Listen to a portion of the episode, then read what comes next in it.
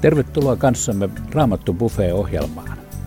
Tämän ohjelman tarjoaa sinulle Suomen kansanlähetys. Olemme raamatun ja musiikin äärellä yhdessä noin 45 minuutin ajan. Kuulemme Raamattupuffeessa raamatun tekstiä, selityksen siitä sekä studiotiimimme keskustelua. Välillä pysähdymme kuuntelemaan musiikkia. Minä olen Seppo Palonen ja toimin ohjelman toisena juontajana. Tässä kumppanina minulla on monille radiosta ja kirjojen välityksellä tuttu valtiotieteiden tohtori Jouko Jääskeläinen. Jouko, tänään vietetään kynttilän päivää ja tänään aiheena Raamattu Buffeessakin on Kristus Jumalan kirkkauden säteily. Mitä ajatuksia nämä syvälliset sanat sinussa herättävät? Kyllähän nämä hyvin vaikeat ja haastavat sanat on, sanotaanko näin, nykyajan keskellä kirkkauden säteily, mitä se tarkoittaa. Mutta mun ajatus menee siihen, että sittenkin Jumala on, vaikka hän on meidän luojamme ja me olemme hänen kuvikseen luotuja, niin hän on kuitenkin toisenlainen. Hänessä hänen luonaan ei ole kuolemaa, ei epäoikeudenmukaisuutta, ei meille ihmisille niin tuttua keinottelua, eikä sitä, mitä meihin ihmiseen liittyvänä usein synniksi ihan perustellusti sanotaan. Se on aika erilaista, kun olemme tottuneet tähän omaan elämän tapaamme. Ja sitten Kristus tuo tästä Jumalan kirkkaudesta meille viestin ja on Jumalana ja ihmisenä täällä meidän keskellämme, niin kyllä siinä aika syviä ajatuksia nousee. Ja vaikean, vaikean haastavan aiheen äärellä ollaan. Entä sinä Seppo, liittyykö sinulla kynttilän päivää jotakin erityistä mielessä? No kynttilöistä ihan se, että mun vaimo rakastaa kynttilöitä ja paljon polttaa niitä pimeinä vuoden aikoina. Minusta sitten taas tuntuu, että siellä kerrostalo kaksi, jossa minulta loppuu happi, että meillä on tämmöinen jännite siinä. Mutta vähän noin syvemmin ajatellen, niin muistan tilanteen, jossa eräs ystävä kertoi omasta elämästä, että kun hän kokee itsensä liian heikoksi rukoilemaan, niin hän sytyttää kynttilän ja laittaa sen pöydälle ja sanoi, että olkoon tämä minun rukoukseni. Se oli mulle semmoinen koskettava ja hyvä idea omiin heikkoihin rukoushetkiin. Näin. Tänään meillä on Jumalan sanaa opettamassa tohtori Vesa Ollilainen, kansanlähetysopiston opettaja ja kirjailija. Tervetuloa Vesa mukaan ohjelmaan. Kiitos. Tämän sunnuntain aihe kirkkovuodessa on siis Kristus, Jumalan kirkkauden säteily. Nyt kuulemme tekstin Johanneksen evankeliumista luvusta 1, jakeet 14-18. Jouko, luetko tämän kohdan meille? Sana tuli lihaksi ja asui meidän keskellämme. Me saimme katsella hänen kirkkauttaan, kirkkautta, jonka isä ainoalle pojalle antaa. Hän oli täynnä armoa ja totuutta. Johannes todisti hänestä ja huusi, hän on se, josta sanoin, minun jälkeeni tuleva kulkee edelläni, sillä hän on ollut ennen minua. Hänen täyteydestään me kaikki olemme saaneet armoa armon lisäksi. Lain välitti Mooses, armon ja totuuden toi Jeesus Kristus. Jumala ei kukaan ole koskaan nähnyt. Ainoa poika, joka itse on Jumala ja joka aina on isän vierellä, on opettanut meidät tuntemaan hänet. Kohta kuulemme teologian tohtori Vesa Ollilaisen selityksen tästä raamatun tekstistä.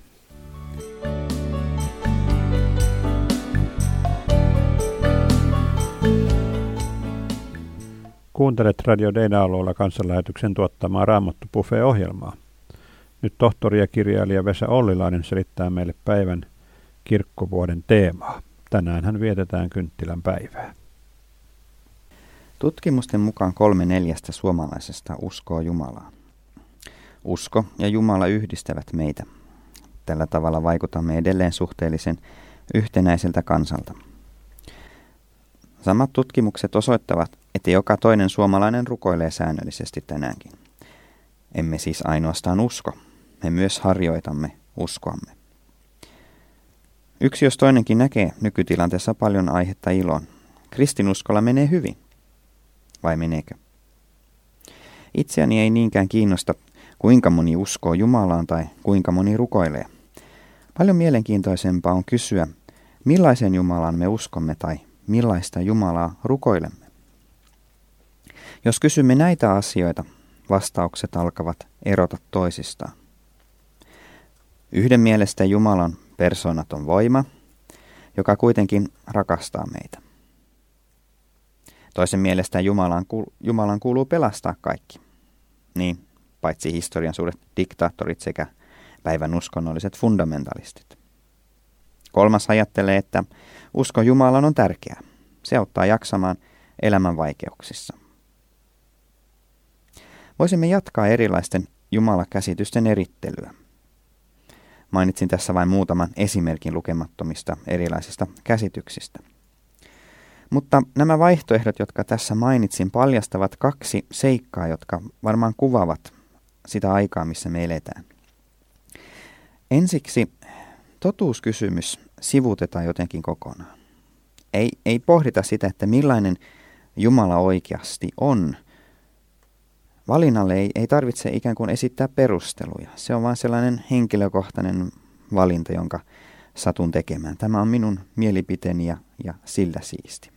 Onko Jumala todellakin sellainen, onko se johdonmukainen kuva tai toimiiko se, niin se, se niin kuin ei ole pöydällä sellainen kysymys.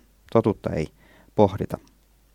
Toiseksi lähtökohtana ovat koko ajan niin yksilön tarpeet. Minä määrään millainen Jumala on. Jumala on minulle sellainen, millaiseksi minä haluan hänet. Minun valintani ratkaisee, millainen Jumala on. Minä tykkään suklaasta, Jumala on suklainen. Minä tykkään vaniljasta, Jumala on vaniljainen. Johanneksen evankeliumissa, tässä tekstissä, jonka äsken kuulimme, kiintopisteenä ei ole ihminen, ei ihmisen tarpeet, ei mikään sellainen, ei. Siellä rakennetaan kuvaa Jumalasta, rakennetaan hyvin tarkkaa kuvaa Jumalasta. Voisi sanoa, että kaiken alku- ja tähtäyspiste on Jumala. Johanneksen evankeliumin alussa paalutetaan yhtä keskeistä teesiä, keskeistä viestiä koko evankeliumille. Sitä, että yksin tuntemalla Jeesuksen voimme myös tuntea Jumalan. Tai jos sanotaan se kielteisesti, jos emme tunne Jeesusta, emme voi koskaan oppia tuntemaan Jumalaa. Jeesus on ainutlaatuinen monella tapaa. Yksi hänen ainutlaatuisista puolista on, että vain häntä katsomalla voimme nähdä Jumalan. Johannes tuo esille Jeesuksen ja Jumalan läheisen yhteyden monin erilaisin sanamuodoin. Hän kirjoittaa esimerkiksi, sana tuli lihaksi. Tuo ilmaisu viittaa tietysti evankeliumin alkuun. Alussa oli sana, sana oli Jumalan luona ja sana oli Jumala. Sana, kreikaksi logos, tarkoittaa tässä Jumalan itse ilmaisu. Voisimme jotenkin kääntää evankeliumin ensimmäiset sanat. Alussa oli Jumalan itseilmoitus tai alussa Jumala ilmoitti itsensä tai alussa Jumala ilmaisi itsensä. Tämä ilmoitus, tämä sana on tullut lihaksi, siis ihmiseksi. Meidän kokemuksemme on, että parhaimmillaankin meillä sanat saavat jollain tavalla lihallista muotoa, kun me kirjoitamme. Voimme paperilla nähdä viivoja ja pisteitä. Muuten sanat ovat lähinnä ilmassa, siis hiljaisina ajatuksissamme tai puhuittuna lauseina, mutta me emme voi tarttua niihin sanoihin. Nyt Johannes kirjoittaa, että sana tuli lihaksi. Hän siis kertoo, että voimme nähdä sanan, voimme kosketella häntä, olla hänen kanssaan, tuntea hänet, niin kuin tunnemme parhaan ystävämme. Jeesuksessa opimme siis tuntemaan totuuden. Mutta emme ainoastaan totuutta tämmöisenä eräänlaisena abstraktina lauseena, jonkinlaisena väitteenä, vaan opimme tuntemaan totuuden persoonana, henkilönä, siis lihaksi tulleena sanana. Sanan sanamerkitys kumpuaa sen kreikkalaisen taustan lisäksi vanhasta testamentista. Siellähän opimme heti alkulehdillä, että alussa Jumala loi. Ja hän loi nimenomaan sanalla. Jumala sanoi ja tapahtui. Jumala sanoi ja tapahtui. Jumala puhui ensimmäisille ihmisille. Sanoja tietysti. Jumala antoi monia lupauksia, antoi monia tuomioita. Kaikki olivat luonnollisesti sanoja. Jumala kommunikoi Abrahamin kanssa, Mooseksen kanssa, profeettojen kanssa puhumalla heille. Hän siis puhui, käytti sanoja kertoakseen heille itsestään, kertoakseen heille lupauksistaan, tuomioista, varoituksista ja mitä kaikkea hän nyt puhuikaan. Ja tällä tavalla vanhassa testamentissa elävälle tuo Johanneksen sana sana on tietyllä tapaa dynamiittia. Koska Jumalan ilmoitus ei enää ole vain vanhaa testamenttia. Se ei ole vain sitä puhuttua tai luettua sanaa, sitä kirjaa, jota on tutkittu, jonka äärellä on opittu tuntemaan Jumalaa, vaan nyt tämä sana on tullut lihaksi, siis Jumala itse on tullut kansansa keskuuteen. Se ilmoitus, jonka kautta Jumala ilmoittaa itsensä, on tullut nähtävään, kosketeltavaan muotoon. Johannes kirjoittaa vielä, että sana tuli lihaksi ja asui keskellämme. Voisimme kääntää, pystytti telttansa keskellemme tai telttaili keskellämme. Nyt meidän ajatusten ei pidä vaeltaa tämmöisille telttailualueille, mitä, mitä Suomessa vaikkapa kesätapahtimen yhteydessä on. Tuo ilmaisu nousee tuolta vanhasta testamentista. Siellä me luemme, kuinka Jumala oli valinnut Israelin omaksi kansakseen. Tälle kansalle hän antoi suuria lahjoja, ympärileikkauksen, Mooseksen lain ja ilmestysmajan. Ja tuo ilmestysmajahan oli suuri teltta. Se oli siis paikka, missä kansa kohtasi Jumalan sen teltan äärellä. Teltan ympärille kansa pystytti erämaavaelluksen aikana omat telttansa. Ja sillä tavalla viestittiin, kuinka Jumalan maja sijaitsee ihmisten keskuudessa ja ihmisten niin kuin koko elämän keskipisteessä. Sieltä teltalta Jumala puhui Moosekselle ja Mooseksen välityksellä kansalle. Teltan luo mentiin rukoilemaan, teltan luona palvottiin Jumalaa, siellä uhrattiin lainsäätämät uhrit, siellä saatiin synnit anteeksi. Myöhemmin Mo- Mooseksen, anteeksi, kuningas Salomonin aikana teltta sitten vaihtui kiviseen rakennukseen eli temppeliin. Mutta temppeli täytti edelleen samaa tehtävää kuin tämä ilmestysmaja eli teltta. Siellä kohdattiin Jumala, siellä saatiin synnit anteeksi. Kun Johannes nyt sitten kirjoittaa, että, että sana tuli lihaksi ja asui keskellämme, niin hän opettaa meille, että Jeesus Kristus on meidän telttamme, meidän ilmestysmajamme. Jos maailmassa on jokin paikka, missä oikeasti kohtaamme Jumalan, missä kohtaamme todellisen elävän Jumalan, tuo paikka on yksin hän. Ja vielä tämä paikka on se, minkä kautta tai missä synnit annetaan anteeksi. Emme tarvitse telttaa, emme tarvitse kivirakennusta, koska meillä on Jeesus Kristus. Myös lause me saimme katsella hänen kirkkauttaan avaa meille tätä Jeesuksen ainutlaatuista asemaa ja merkitystä, kun yritetään hahmottaa sitä, millainen Jumala on. Jälleen sitä taustoittaa vanha testamentti. Toisessa Mooseksen kirjassa meille kerrotaan, kuinka kansan syvän lankemuksen jälkeen, siis kun kansa oli rakentanut tämän kultaisen sonnin, niin sen jälkeen Mooses pyysi Jumalalta, että tämä näyttäisi, näyttäisi kirkkautensa hänelle. Mooses näytti hakevan jonkinlaista rohkaisua siihen lohduttomaan tilanteeseen. Siinä tilanteessa Jumala suostui Mooseksen pyyntöön. Hän lupasi näyttää itseään Moosekselle.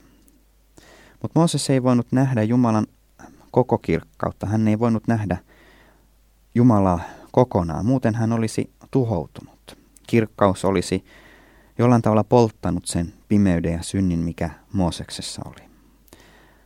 Siksi Mooses sai nähdä Jumalan kirkkauden jälkihehkun, kuten eräs raamatun opettaja sen muotoili. Jeesuksella on nyt tämä Jumalan koko kirkkaus. Sen Jumala on antanut ainoalle pojalleen. Toisin sanoen, me saamme enemmän kuin Mooses. Mooses halusi nähdä Jumalan kirkkauden ja näkikin siitä jotain. Mutta Mooses näki vain Jumalan kirkkauden jälkihehkun. Hän näki Jumalan selän. Mutta kun me haluamme nähdä Jumalan, jos me haluamme nähdä hänen kirkkautensa, nähdä se, että millainen Jumala oikeasti on, me katsomme Jeesukseen. Ja Jeesuksessa emme näe vain Jumalan selkää tai viitan tupsua, me näemme enemmän. Näemme Jumalan kasvot. Voimme todella tuntea Jumalan, kun hän tulee luotujensa keskelle näyttämään kirkkautensa.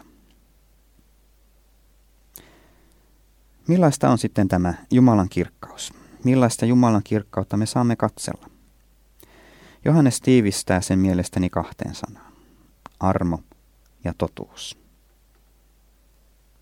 Jeesus oli täynnä armoa ja totuutta. Hän toi armon ja totuuden. Eikö olekin erikoista, että nuo kaksi sanaa liitetään yhteen? Meillähän totuus voi tuntua niin kuin pelottavalta. Totuus paljastaa sydämemme synkimmät ajatukset. Totuus kuulostaa kylmältä, kovalta, jopa ahdistavalta. Mielellään mielemme ihmiset, jotka ikään kuin puhuvat totuuden puolesta semmoisiksi kiivailijoiksi, kylmäkiskoisiksi, ahdasmielisiksi, koviksi ihmisiksi.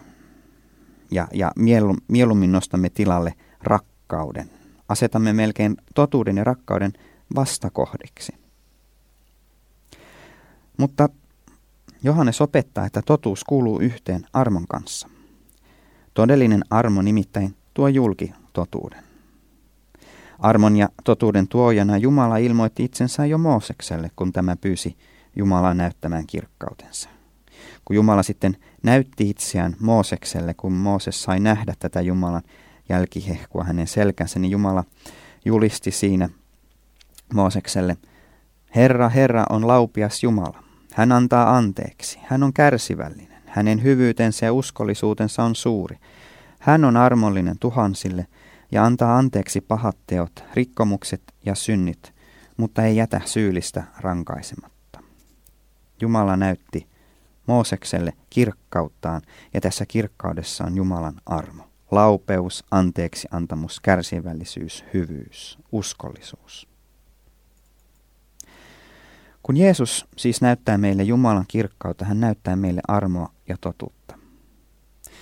Onhan se jo suurta Jumalan armoa, että hän ilmoittaa itsensä meille sanallisesti.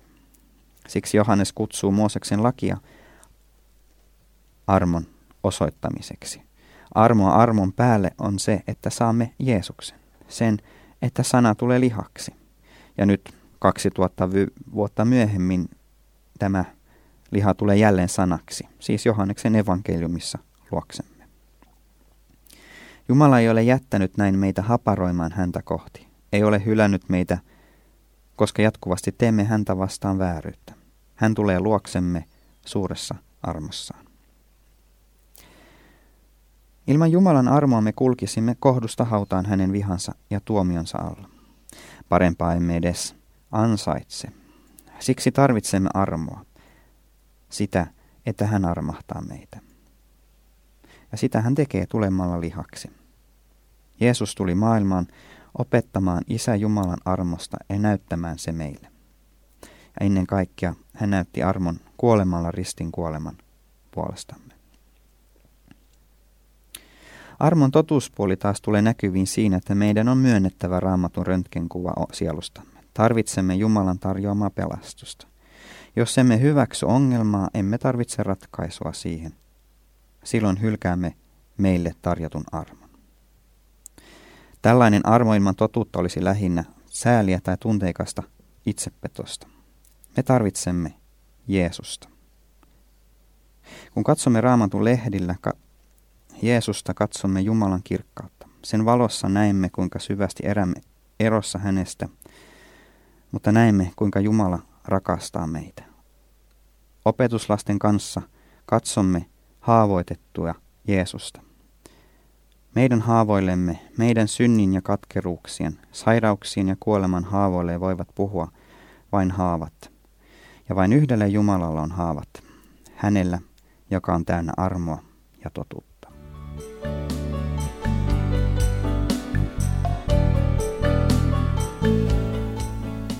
Studiotiimiimme kuuluu kaksi mielenkiintoista keskustelijaa. Leif Nummela on teologian maisteri, kirjailija ja päätoimittaja. Tervetuloa mukaan Raamattobufeen. Kiitos. Toinen keskustelijoista on teologian ja yhteiskuntatieteiden maisteri Pirkko Valkama, raamatun opettaja, kirjailija iso äiti myöskin, eikö niin? Kyllä, kyllä. Kuuden lapsen lapsen. Kateeksi rupeaa käymään, näin. Mukava, että pääsit mukaan ohjelmaamme. Kiitos. Kuuntelet kansanlähetyksen Raamattu Buffet-ohjelmaa Radio Dayn taajuudella. Nyt käymme Pirkko Valkaman ja Leif Nummelan kanssa keskustelemaan sekä Raamatun tekstistä että Vesa Ollilaisen äsken pitämästä puheesta. Tämä kirkkovuoden aihe, mikä meillä on tänään esillä, Kristus, Jumalan kirkkauden säteily, se on vähän tämmöinen abstrakti, siitä on vähän vaikea saada kiinni. Heitän tämmöisen vaikean tiivistystehtävän Pirkolle ja Lefalle. Miten te sanoisitte niin noin maallikon ymmärrettävin sanoin, että mistä on kysymys? Mitä se tarkoittaa käytännössä, että Kristus on Jumalan kirkkauden säteily? Oikeastaan se tulee tuossa raamatun tekstistä hyvin esiin ja siinä, mitä Vesa sanoi, että kun sanotaan, että sana tuli lihaksi, niin edellä on kerrottu, että tämä sana, joka tuli lihaksi, hän oli alussa ja hänen kauttaan on luotu kaikki. Ja, ja Vesa toi tuossa esiin sen, että, että äh, tämä sana on hän, joka, joka asui israelilaisten kanssa, asui ilmestysmajan välityksellä israelilaisten keskuudessa. Hän on hän, joka asui temppelin välityksellä israelilaisten keskuudessa. Ja tämä sana on hän, jonka kirkkauden Mooses sai nähdä tai jonka kirkkautta Mooses sai katsella. Ja, ja tämä sana tuli meidän kaltaiseksi ihmiseksi. Eli, eli puhutaan todella historian kaikkein valtavimmasta tapahtumasta siitä, että meidän luoja tuli meidän kaltaiseksi ihmiseksi valmistaakseen meille pelastuksen, näyttääkseen millainen hän on ei tarvitse kauan keskustella itse asiassa Jumalasta ja uskon kysymyksistä, niin joku sanoo, että, että, että anna mulle jotain konkreettista, että missä se Jumala, miksi se Jumala näyttäydy, miksi hän tee jotain konkreettista. Tässä nyt erittäin hienosti minusta Vesa juuri painotti sitä, että uskon asiat ovat totuuskysymyksiä. Kysymys on nyt siitä, että, että Jeesus sanoi olevansa Jumalan tyköä tullut. Hän sanoi olevansa Jumalan poika. Hän kertoi, että hän on tullut tänne tuomaan meille sanomaa Jumalalta. Siis Jeesuksessa konkreettisesti me kohtaamme Jumalan. Et se ei ole mikään vähempi juttu. Ja silloin se on niin vastaus meidän kysymyksiimme, että Jumala, millainen sä olet, mitä sä haluat, mitä sä ajattelet, mitä sä haluat sanoa. Kaikki näihin kysymyksiin tulee vastaus Jeesuksessa. Vanhaan aikaanhan uskonnon numero oli todistuksessa ensimmäisellä rivillä. Ainakin minä olen käynyt siihen aikaan vielä koulun, eli pidettiin hyvin tärkeänä myöskin tietää näistä asioista. Ja, ja ehkä se kuvasi sitä aikaa tänä aikana tuon numeron paikkaan ihan jossakin muualla siellä koulutodistuksessa. Kertoo sekin tästä ajasta. Mutta ehkä se suuri kysymys meille on, jota tässä on jo käsitelty, että toisaalta Jumala on salattu ja toisaalta Jumala ilmoittaa itsensä. Varmaan ollaan niin tämän, tämän kysymyksen äärellä. Leif, miten, mitä, mitä tämä sulle puhuu? Että Jumala on salattu, niin kuin Kristin oppi, opettaisi, toisaalta Jumala ilmoittaa itsensä niin Jeesus ilmoitti meille kaiken tarpeellisen meidän pelastuksemme kannalta.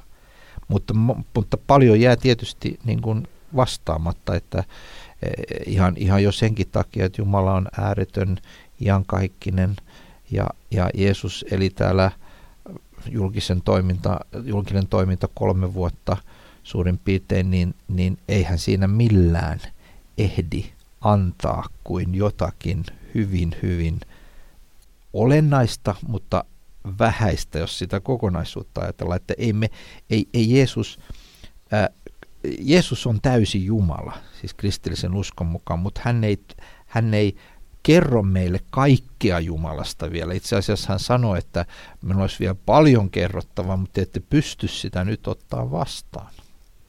Pirkko. Joo, ehkä, ehkä noin kaksi sanaa, armo ja totuus, ilmaisee jotain tästä. On aika mielenkiintoista, että silloin kun Jumala näytti kirkkauttaan Moosekselle, niin, niin siellä, siellä toisen Mooseksen kirjan luvussa 34 – tämä kohta, jonka Vesa, Vesakin luki, niin siinä Jumala sanoi, että hän on kärsivällinen ja hänen hyvyytensä ja uskollisuutensa on suuri. Ja, ja tuossa kohtaa, alkutekstissä on sellainen kohta, joka voi, voidaan kääntää oikein hyvin muodossa, että hän on täynnä armoa ja totuutta. Eli, eli hän, joka ilmas Moosekselle sen, että hän on täynnä armoa ja totuutta, niin hän tuli meidän kaltaiseksi ihmiseksi. Armo ja totuus tuli asumaan meidän keskellä. Ja, ja sitten Jeesus osoittaa, mitä se armo ja totuus käytännössä tarkoittaa. Tuossa näkyy myös hienolla tavalla, miten se Jumala on sama. Siis se on ihan sama Jumala vanhan testamentin puolella, joka ilmoittaa itsensä, joka tekee ne pelastusteot ja joka tulee sitten Jeesuksessa lopullisesti. Nyt tässä Pirkko horjutit tätä nykyihmisen luontaista käsitystä, kun se uskonnon numero ei enää ekarivillä, vaan jossakin myöhempänä, että vanhan testamentin Jumala oli, oli ankara, tuomitseva ja uuden testamentin Jumala on sitten kovin armollinen nyt vähän horitit tätä meidän käsitystä. Haluatko Ei. tätä perustella vähän tarkemmin? Kyllä itse asiassa vanhassa testamentissa puhutaan aivan samasta pyhästä, mutta armollisesta Jumalasta. Itse asiassa vanha testamenttihan tähtää koko ajan siihen, että, että Jumala valmistaa pelastusta ihmiskunnalle.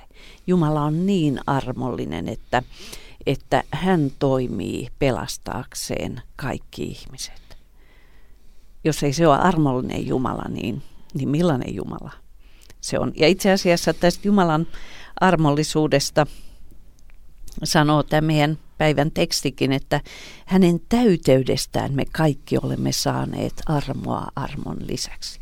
Mä tykkään tästä raamatun kohdasta hurjasti, että, että, että Jumalassa on kaikki, Jumalassa on elämä, Jumala on luonut kaiken. Ja se, että me ollaan saatu armoa armon lisäksi, me ollaan ensinnäkin hänen luomiaan. Kaikki se, mitä meillä on, on hänen armostaan, paitsi synti. Se me ollaan itse saatu aikaan. Mutta kaikki muu on hänen armoaan ja sitten hän vielä sen armon lisäksi tulee ihmiseksi ja valmistaa meille pelastuksen. Niin tämä on semmoinen tyypillinen moderni myytti tämä, että vanhan testamentin Jumala on eri kuin uuden testamentin. Et se on ihan sama Jumala. Sitten jos ankaruuden puolelta ajattelee, niin mikään kirja raamatussa ei ole niin ankara kuin ilmestyskirja, uuden testamentin viimeinen kirja. Eli siis se sama ankaruus, mikä on vanhassa testamentissa, se huipentuu uudessa testamentissa. Se armo, joka on vanhassa testamentissa, se huipentuu Uudessa testamentissa. Täytyy muistaa, että sekin kohta, että hänen armonsa on joka aamu uusi on vanhasta testamentista. ja vielä asiassa. raunioiden keskeltä. Ja raunioiden keskeltä. Mutta tässä oli yksi juttu, johon haluaisin vähän palata tässä. Vesan, Vesa painotti sitä voimakkaasti, että että tämä on totuuskysymys. Ja, ja tämä on kyllä semmoinen vahinko, joka on jossain vaiheessa hiipinyt tähän, tähän kun puhutaan uskon asioista niin, niin nykyään aina rä- lähdetään niin puhumaan he, subjektiivisesti, henkilökohtaisesti, mitä se sulle, sulle, sulle, sulle on. E- eihän se ole ä, niin hirveän kiinnostavaa. vaan se on kiin- siis se, että mitä tämä sulle, mitä sä tästä, mitä sä tästä että, vaan se, mikä on kiinnostavaa, on, että voiko tästä oikeasti tietää jotakin. Voiko, voiko jotenkin oikeasti tietää, mi- millainen Jumala on ja mitä hän haluaa. Ja nyt meillä on edessämme yksi niitä luku- lukuisia tekstejä Uudesta testamentista, joka sanoo ihan selvästi, että voi. Sä voit tietää, sä, sä voit kohdata totuuden Jumalasta Jeesuksessa. Jeesus kertoo ihan oikeasti totuuden Jumalasta. Ja sen vastakohta on valhe. Ja jos ei se ole totta, niin ei meidän kannata kenenkään uskoa siihen. Meidän kannattaa heti luopua siitä. Mutta jos se on totta, niin siinä onkin se ovella juttu, että sitten se koskeekin kaikkia ihmisiä. Kun tässä on tullut esille, että me nähdään Jeesuksessa se, minkälainen Jumala on. Ja evankeliumit kertoo meille Jeesuksesta. Te olette kaikki kolme, Pirkko, Lefa ja Vesa, tutkinut paljon uutta testamenttia. Kuinka luotettavia ne on noin lähteinä? Voidaan, voidaan tänä päivänä niin kun lukea evankeliumita ihan noin historiallisena luotettavina tietolähteenä siitä, kuka ja millainen Jeesus on. Kyllä, kyllä voidaan. Siis meillä ei tällaisia muita vanhoja tekstejä kuin Uuden testamentin ja vanhan testamentin tekstit. Meillä ei ole ollenkaan siinä määrin muita vanhoja tekstejä edes olemassa. Eli, eli me voidaan epäillä, jos nyt joku haluaisi epäillä Aleksanteri Suuren olemassaoloa tai tai monia muita vanhoja historian tapahtumia, mutta siis, siis meillä on todella paljon käsikirjoituksia ja, ja todisteita siitä, että, että näihin teksteihin me voidaan luottaa. Meillä on niitä tosi paljon ja, ja, ja, ja sitten ne on vielä hyvin lähellä tapahtumia. Aivan. Yksi, yksi mielenkiintoinen kehitys viimeisten vuosikymmenten aikana on, että se välimatka itse tapahtumien ja niiden syntyneiden tekstien välillä on koko ajan kutistunut.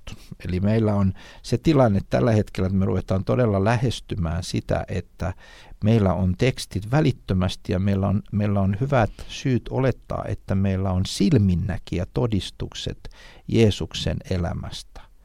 Se, on, se voidaan erittäin hyvin perustella. Ja, ja tämä on taas yksi tämmöinen modernin ajan myytti, että, että sä et muka lukiessa suutta testamenttia voiskaan luottaa siihen, että se mitä Jeesus tässä sanoi, sen hän on todella sanonut ja se mitä tässä tapahtui, se on todella tapahtunut. Pirkko vielä yksi kysymys. Kun on näin hyvä tarjous meillä, Jumalan kirkkauden säteily armo armolliseksi, miksi on niin vaikea uskoa vastaan? Se onkin, se onkin iso kysymys. Kai siinä suurin syy on se, että ihminen ei halua tulla valoon. Ihminen ei halua tunnustaa omia syntejään. On, on paljon helpompi kiertää nämä asiat ja elää, jatkaa elämää entiseen malliin kuin tulla katsoa, millainen Jumala on ja mitä hän on tehnyt. Siihen joutuu sitten vastaamaan.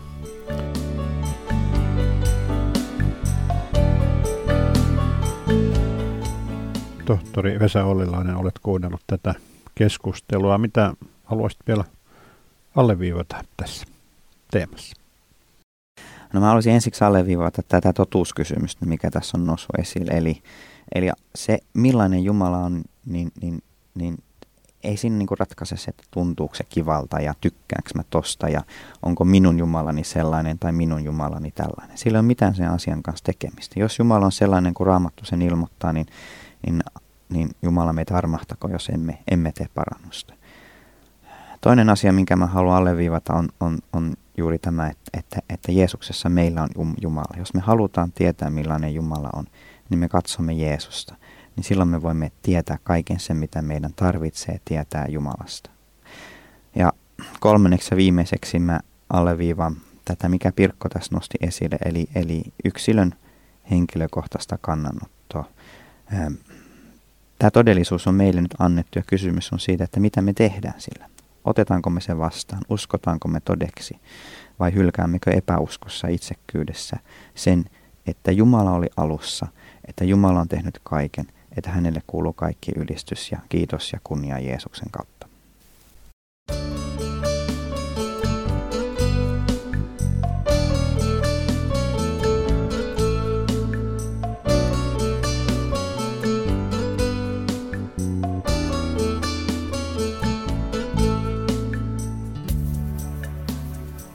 Kansanlähetyksen Raamattu Buffet-ohjelma on tältä kerralta nyt päättymässä. Kiitokset Vesalle opetuksesta ja kiitokset Pirkolle ja Leifille mielenkiintoisesta keskustelusta. Aikaisempia ohjelmia voit kuunnella netissä osoitteessa avaimia.net. Jos taas haluat tutustua herätysliikkeemme ja lähetysjärjestömme toimintaan, katso sivuja kansanlähetys.fi. Kiitokset sinulle mukanaolosta. Me ohjelman juontajat Seppo Palonen ja Jouko Jääskeläinen. Toivotamme sinulle siunattua päivän jatkoa. Tavataan sunnuntaisin kello 12 tällä taajuudella.